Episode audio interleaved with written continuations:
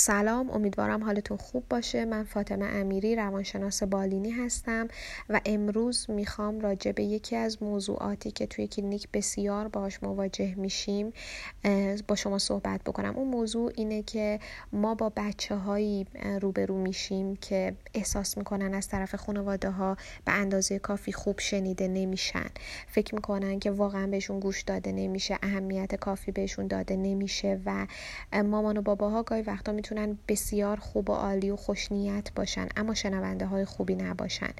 برای اینکه این موضوع رو بیشتر درک بکنین از شما می‌خوام که گذشته یا حتی حال خودتون رو به خاطر بیارید و ببینید که آیا تو رابطه با مامان و بابای خودتون آیا این موضوع اتفاق میافتاده که شما احساس امنیت بکنید توی حرف زدن؟ اصلا آیا زمانهایی رو اختصاص می‌دادن به حرف زدن با شما یا نه؟ و اون حرف زدن چه کیفیتی داشته؟ خب برای اینکه مراحل گوش کردن به فرزندتون رو با هم ببریم جلو من می‌خوام چند تا نکته فقط بگم که چطور باید گوش کنیم. اول از همه این که شما باید فضا رو مناسب بکنید. برای گوش کردن یعنی در جایی قرار بگیرین که نشون بدین به فرزندتون که کاملا آماده شنیدن هستین. تمام توجه رو تاکید می‌کنم تمام توجه خودتون رو روی حرف های فرزندتون بذارید. اگر چیزهایی هستن که تمرکز شما رو به هم می‌زنن از اون چیزها اجتناب کنید. مثلا موبایلتون رو silent بکنید.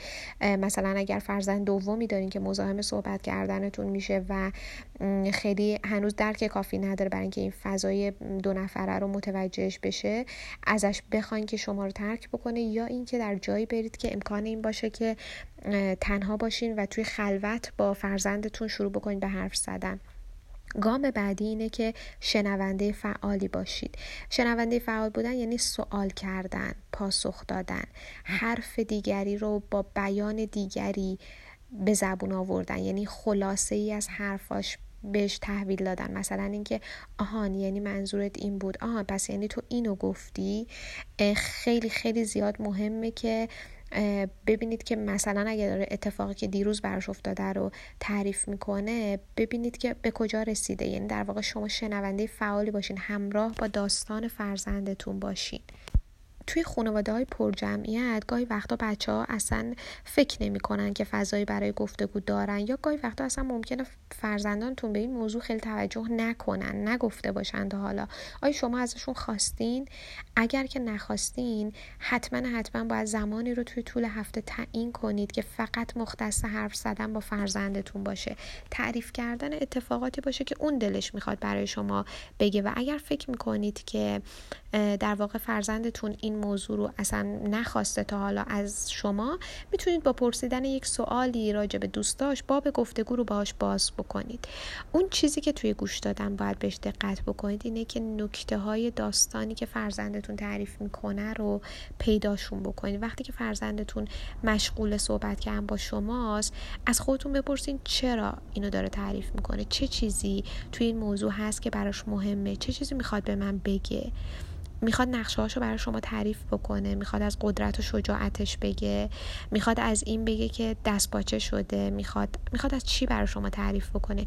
نکته ای داره و من می‌خوام که تو ذهن خودتون نه اینکه به فرزندتون این رو بگید لزوما نکته داستانی که فرزندتون تعریف می‌کنه رو پیدا بکنید.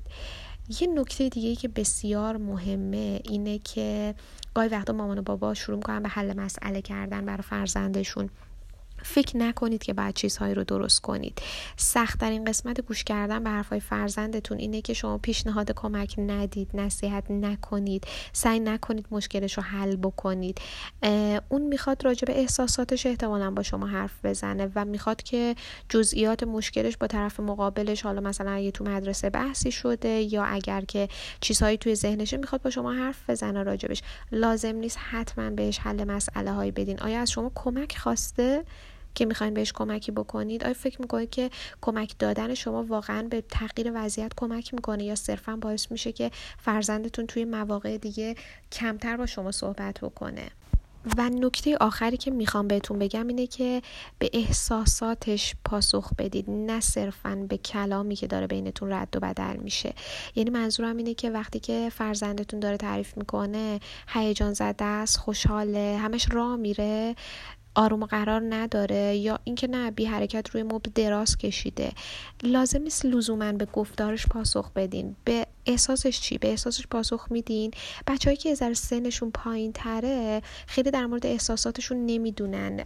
خیلی خوب میشه اگر بتونید بهشون کمک بکنید. یعنی بهش بگین که آها پس یعنی به نظر می‌رسه از اینکه به تو نوبت نرسید مثلا ناراحت و عصبانی هستی. آره اینجوریه. تو احساس ناراحتی داری؟ مهمه که در واقع فرزندتون احساس بکنه.